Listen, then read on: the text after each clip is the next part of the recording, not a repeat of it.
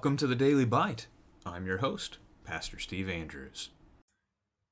We gather today around Mark chapter 8 in God's Word. In those days, when again a great crowd had gathered, and they had nothing to eat, he called his disciples to him and said to them, I have compassion on the crowd, because they have been with me now three days and have nothing to eat.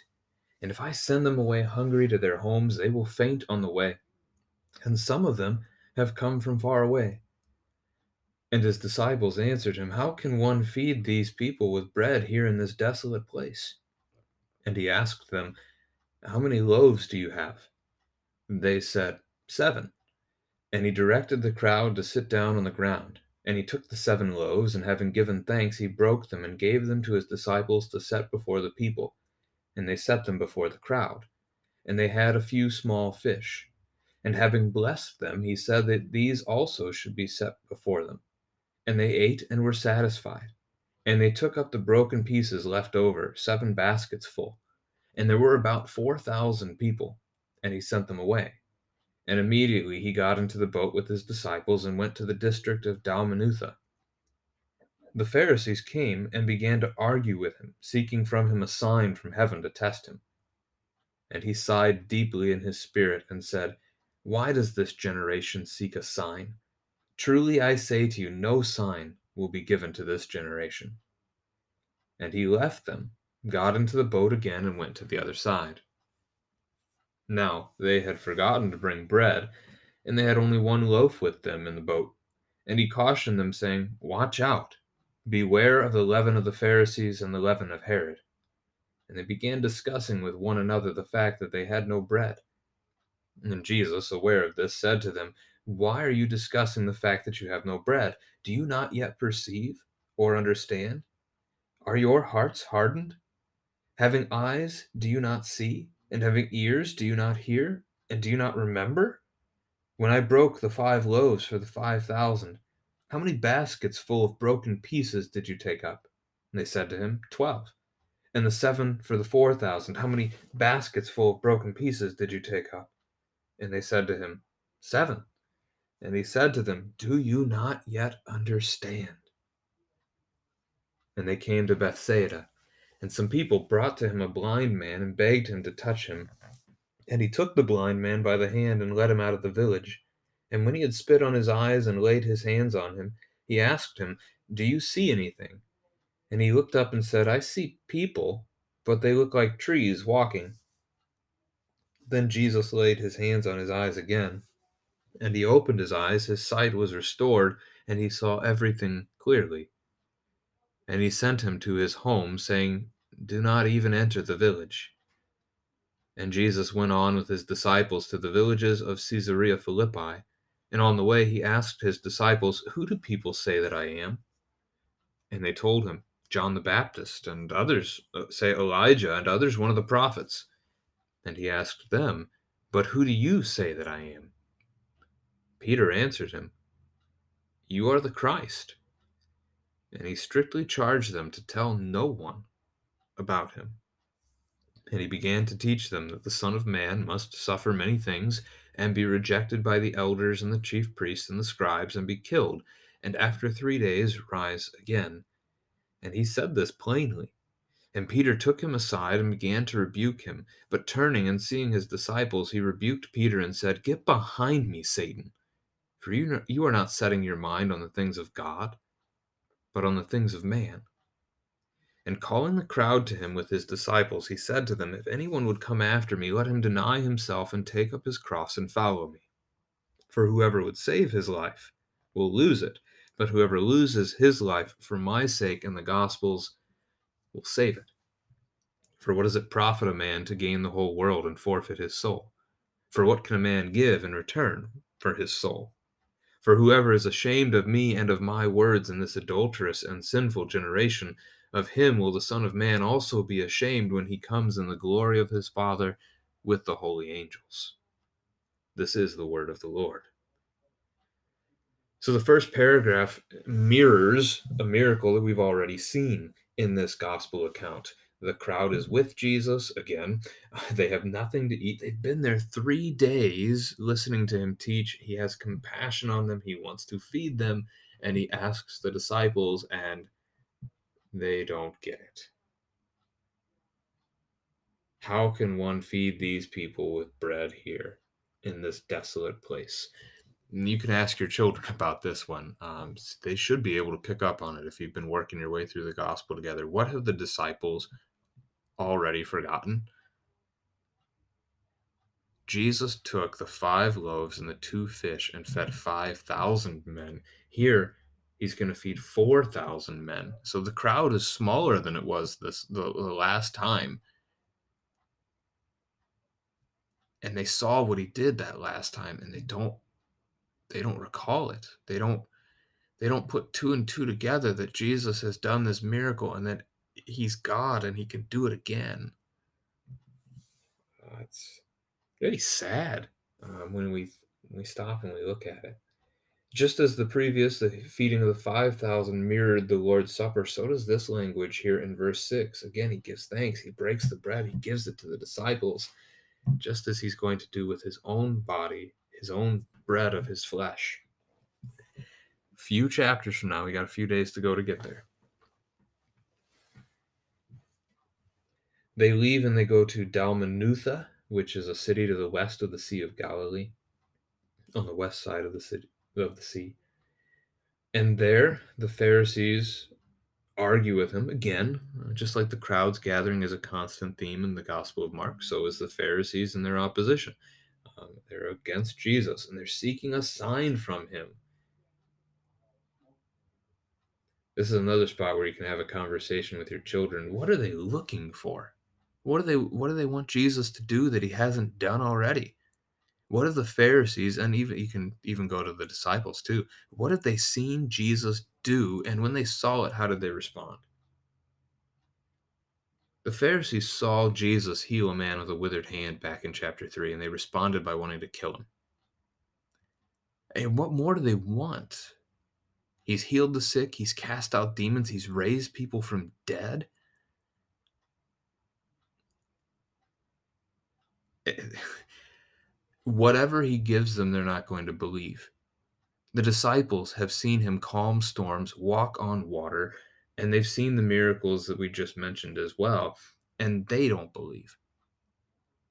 Signs and miracles don't bring faith.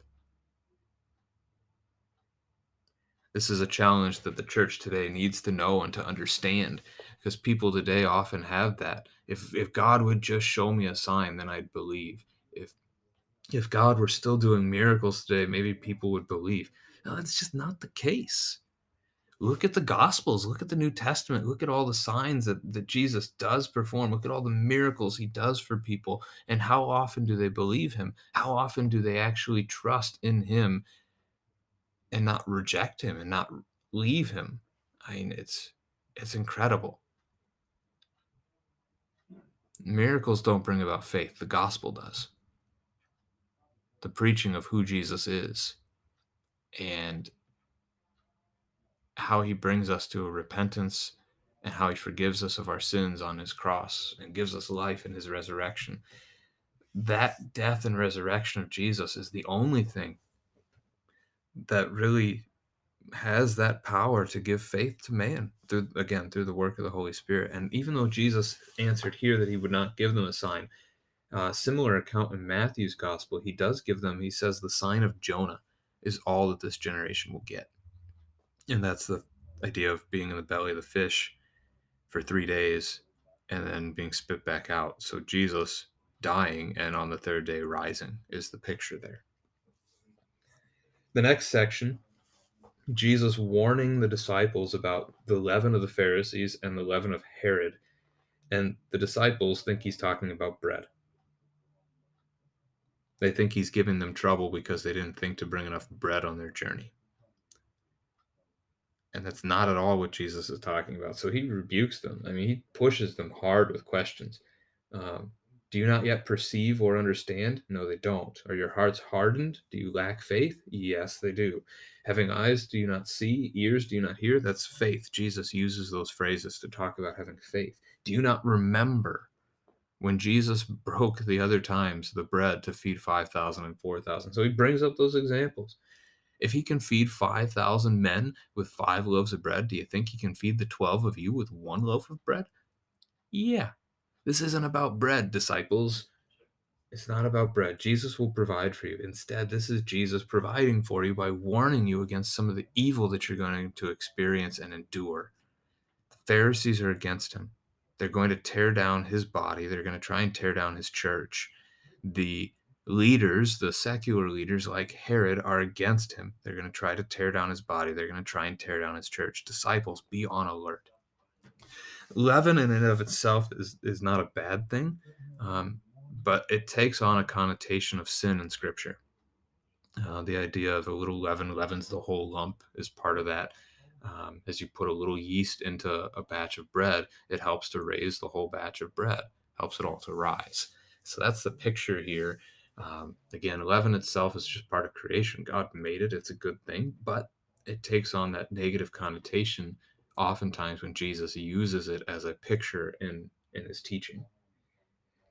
Then they move on again, uh, this time to Bethsaida. It's on the north side of the Sea of Galilee. And this time it's the healing of a blind man. Jesus takes him out into the, the out of the village for privacy so that less people are going to see the miracle happen. And this is another tough one, just like at the end of chapter seven and the deaf man that God God Jesus put his fingers in his ears and spit and touched his tongue and why did he do it that way? Why did he do it this way? This is the only account in scripture that we have of Jesus' miracles where he does like a two step process. We don't know why. The only answer I can tell you is that it isn't that the first try failed. That's not what this is. Jesus didn't fail, but I can't tell you what he's up to. I can't tell you his purpose. The study Bible tries, our Lutheran study Bible suggests that maybe this is uh, Jesus picture for the disciples because they have had to be taught again and again and again. And so Jesus does this two step healing process in order to help show them, connect to them their misunderstanding of his word. I don't know, um, maybe, but I think it's easier to just say we don't know and be okay with that. Um, Jesus heals him. The beauty of the miracles of Jesus, he makes this blind man see again. So he sends him home, straight home, not even to the village, so that he doesn't go telling people again, um, but instead goes back to his own home and gets to enjoy what God has given to him. The next section, they go to Caesarea Philippi. Now, this is the region up to the north of the Sea of Galilee before you would get to Syria, Phoenicia, Syrophoenicia. And he asks them, Who do the people say that I am? And they respond with the same answers that we heard when Herod was killing John the Baptist back in chapter 6. Some say John the Baptist, others Elijah, others a prophet. But then he turns the question personally and asks who they think that he is.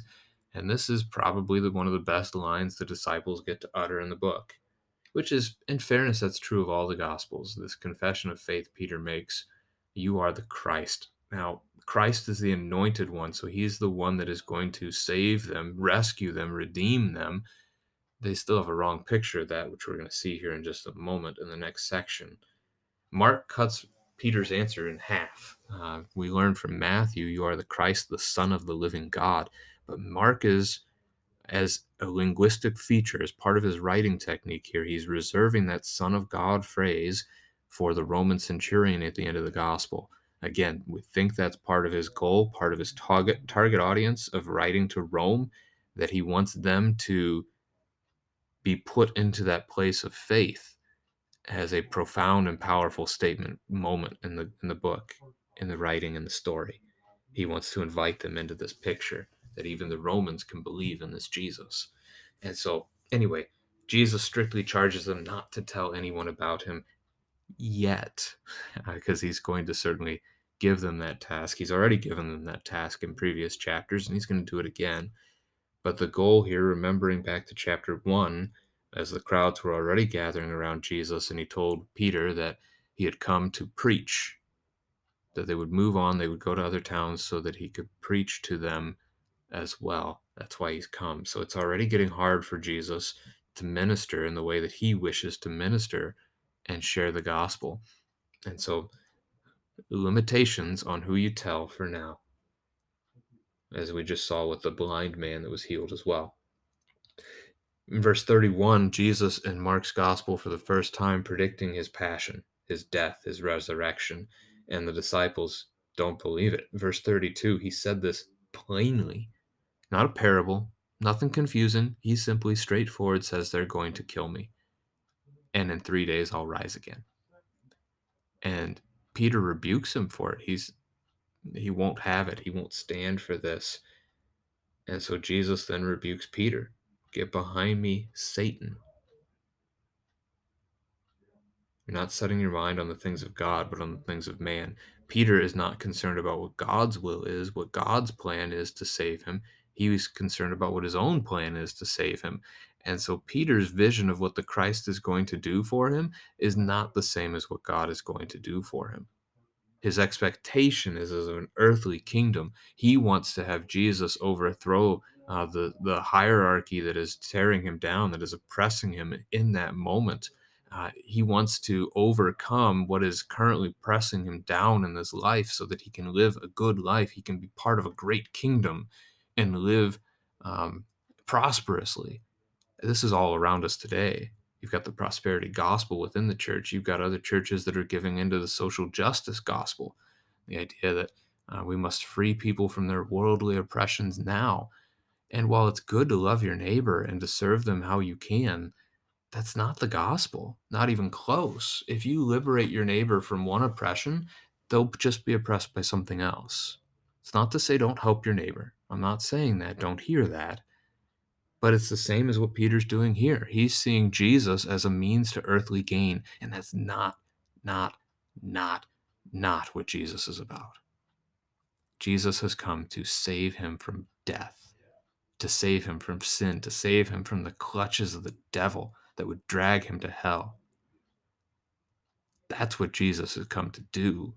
And it's drastically different than what we might want. And so that comes up in the next paragraph, too. This is verses 34 through 38 are crucial to the Christian, to you, and to your family today. Is our life now supposed to be great and rich and wonderful? Turn that question to your children, and your children have an easier time with this than you do. It's just true. It's just reality. Your children don't yet have this mindset that they're supposed to live a successful life unless you've taught them that they're supposed to live a successful life. There's nothing in the Bible about that. That's not the goal, that's not the aim. Instead, what, what does Jesus tell us? Deny yourself. Take up your cross. That's a reference to suffering, even death. Whoever wishes to save his life, so whoever wants a great life now, will lose it. And that's not a reference to stuff now, it's a reference to living forever. But whoever loses his life now, this one, this time, whoever forfeits this world for Jesus' sake and the gospel's sake will save it. And that's not a reference to saving this life, it's a reference to everlasting life. I mean, look at the questions. What, what do you want? Would you rather live great for a hundred years or would you rather live great forever? You only get one. That's the picture Jesus is putting before his disciples. You get you only get one of these things, guys. What do you want?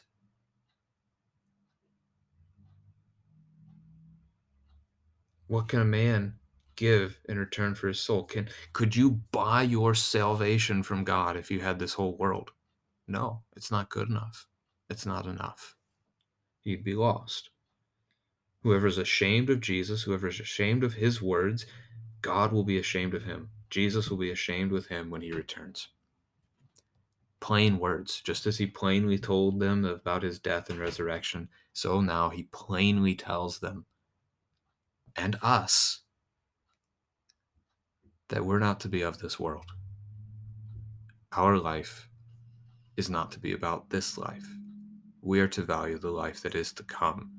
We are to willingly sacrifice of ourselves now for the good of those around us, that they may hear the gospel, that they may hear the words of Jesus, so that they too might have that great life in the paradise that is yet to come. He has said this plainly, and we are to believe it. Praise